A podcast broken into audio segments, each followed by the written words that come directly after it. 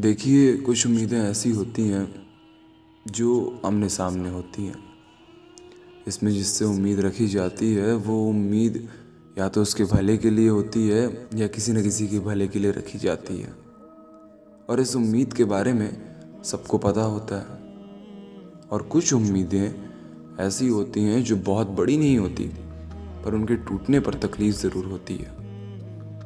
नहीं मतलब होता क्या है कि आप ज़्यादा उम्मीद लगाकर अगर बैठोगे तो बैठे रह जाओगे। क्योंकि आपकी उम्मीदों का उन्हें पता नहीं है जिनसे आप उम्मीद लगाए बैठे हो।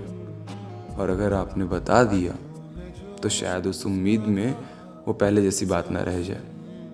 पर ये हम इंसानों की कमज़ोरी है कि ना चाहते हुए भी हम उम्मीद लगा बैठते हैं। और ऐसी उम्मीदें जो पूरी होती हैं तो अच्छा लगता है।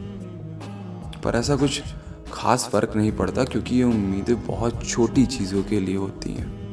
पर अगर ये टूट जाएँ तो ऐसा लगता है कि जिससे उम्मीद थी, जिसके लिए वो हमें इतनी अहमियत भी नहीं देता। तो ये उम्मीदें थोड़ी खतरनाक साबित हो जाती हैं कभी कभी हर किसी से उम्मीद नहीं रखनी चाहिए। सुनने के लिए शुक्रिया।